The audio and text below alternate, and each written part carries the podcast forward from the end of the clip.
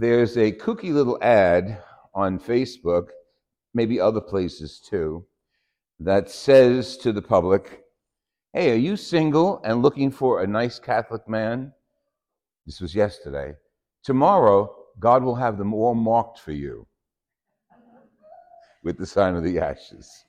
And I think that was a cute, I guess it's a Catholic group that's putting it together, but it's a great little ad. And I want, I want to focus on that how you and I are going to be marked today. I would like to challenge you and invite you if you see people with ashes on their head, one, say an inner prayer for them, and two, say something as simple as, God bless you, have a good Lent. We need to build up the body of Christ more and more. The world is not ready for us. They make it an anomaly that you're going to have ashes. And they talk about parking on the streets on this day of religious observance. No, it's Ash Wednesday. It's the beginning of Lent. It's the beginning of 40 days, and Christ said it here very clearly of prayer, fasting, and caring for the poor. So when you see a fellow Catholic who has ashes, pray for him or her and say, I wish you a good Ash Wednesday. Something simple. To start the remembrance of 40 days through our lives, through our, uh, the, the next 40 days of Lent. Prayer, fasting, and giving to the poor. These are the stipulations, you might say, of Lent. And I don't care the age. I know there's a there's a fasting age. Uh, I don't even know what it is. I never paid attention to it. I guess I should, as a priest, be able to tell you how how old you have to be, or you you, don't have to be to fast. No, I don't really care about that, and you shouldn't care about that. We're not here to have a calculator in front of us to know how God. Let me see. I'm 64, so now I can fast, but I can't fast. Because, no, no, because giving to the poor. We'll start with that one. Is operable at any age. And as I mentioned yesterday in the homily, I want to reiterate, reiterate it today and it's based on the phrase that Mother Teresa gave us years ago give until it hurts. I'm going to invite you to love until it hurts, fast until it hurts, be one with God until it hurts. This is what we're called to do, not be hurt, but to be really invigorated through this season of 40 days. We should feel differently during these 40 days. Fast, abstain, give to the poor. Let, let me just clarify abstinence and fasting. Fasting is staying away from usually food. So, the proper way to do that is eat less. But you don't need us to tell you that. You don't need the church to tell you that. Turn on TV. Every ad from Christmas, no, excuse me, I, I, I exchanged myself every ad from New Year's today it's on TV about how much weight you can lose or how much weight you should lose. Or don't look in the mirror because you have the holiday fats going on. And now you can start this great new diet, whatever it's called, whatever they're advertising. The world knows we should be fasting. And I, I say the world, well, there are parts of the world that are fasting because they have nothing else to do but fast because they don't have access to food.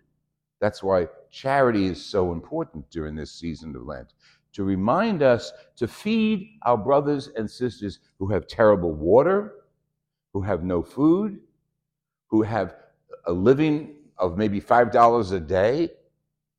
And our Catholic Charities gives you all the information on that.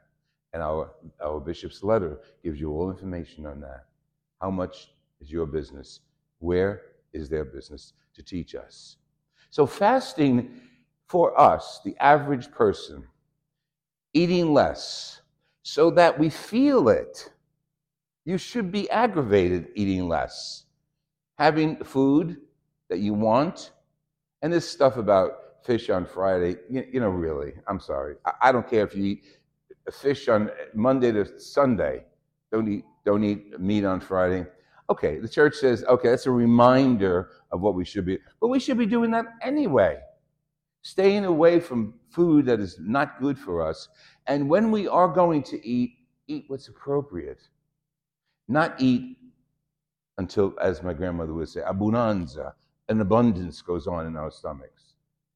And while we're fasting, staying away from a great amount of food, eating less, we should be thinking of Christ.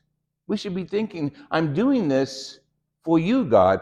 Yeah, there's an underlying reason we're doing it because this way by Easter I'll lose a few pounds. But that's for you. That's not for God. God doesn't care if you're fat or skinny or short or tall. That's how He made us. But it's up to us to fast and stay away from food that borders on gluttony. Eat less and feel the presence of God as you're doing that. Don't just push the food away. Make it a prayer. And what is prayer? Conversation between us and God. Very simple. Abstinence. That's the thing about meat, staying away from meat on Fridays or whatever day of the week it is. Again, I, I don't get caught up into that stuff. But abstaining is very important. Staying away from, fill in the blank, staying away from whatever controls us. That could be our anger, that could be our attitude, that could be our prejudicial comments. Staying away, abstaining from what is evil socially. And the, the, church would say, well, stay away from meat and, and all this stuff. You know, some people don't like fish, some people don't like meat, doesn't matter. That's not what we're talking about. This is not a dietary plan. This is a prayer experience. So when the Lord asks us to abstain, I want us to take the whole word of abstinence and apply it to every part of our lives that really we should stay away from greed, hate, anger, envy, all those things. But let it be a prayer. Consciously choose to stay away from those words that come out of our mouths that are inappropriate and the attitude that welds up into our hearts and minds that are inappropriate for a Christian. Abstain. Lord tells us to give to the poor, almsgiving. Again, one of the pillars of Ash Wednesday, one of the pillars of Lent. I can't go into your pockets and tell you how much to give. But you know what you can give. Go back to Mother Teresa, just as a guideline. She's not Jesus, she's Mother Teresa. Give until it hurts. Maybe that one thing I want to buy that I don't really need. I mean, the irony of our society is that we hire trucks to come to our homes and get rid of our junk for us. They've made a fortune on that. Why? Because we have too, abundanza, we have too much. And we all know that. We have too much. Perfect season for us to declutter our lives, declutter our homes, declutter our closets. And as we get rid of clothing and usable items, Catholic Charities, Goodwill, there are plenty of places that can use them, but clean. Don't take junk out of your closet and think you can give it to a poor person because it's, it, I can't wear it and there's a hole in it and, and it looks like garbage. No. If you're not going to wear it, clean it, dry clean it, wash it, however is appropriate, fold it up, and donate it. I don't care who you donate it to, because everybody is available to us as a member of the body of Christ. You donate it to the person down the street, donate it to an organization that gives to the poor. Don't get scammed. And that's another challenge that as we do that, as we declutter our lives, we can pray.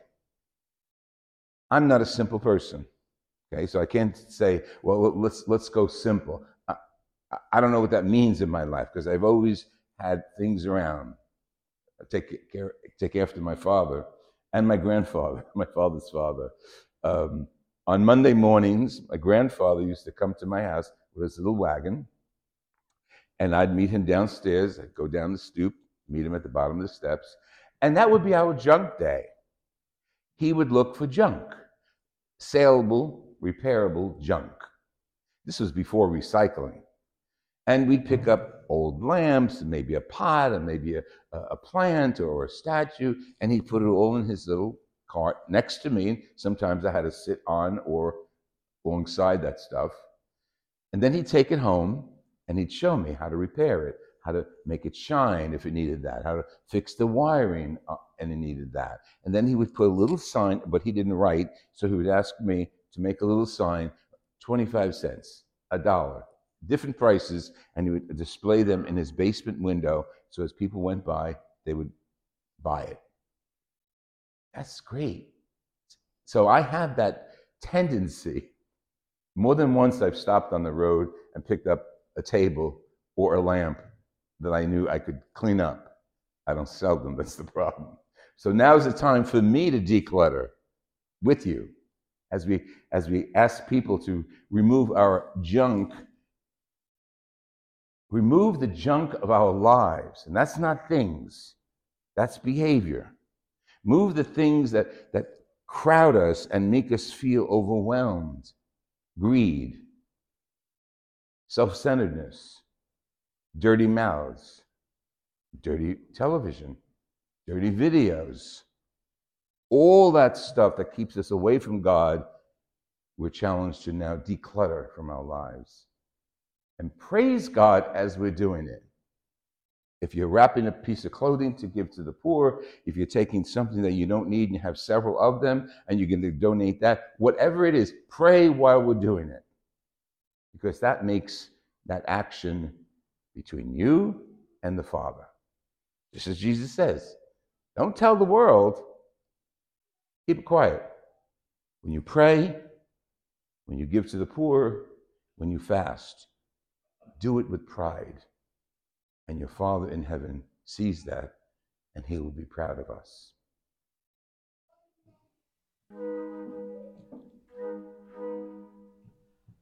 Turn away from sin and embrace the gospel. Turn away from sin and embrace the gospel. Turn away from sin and embrace the gospel. Away from sin and embrace the gospel. Turn away from sin.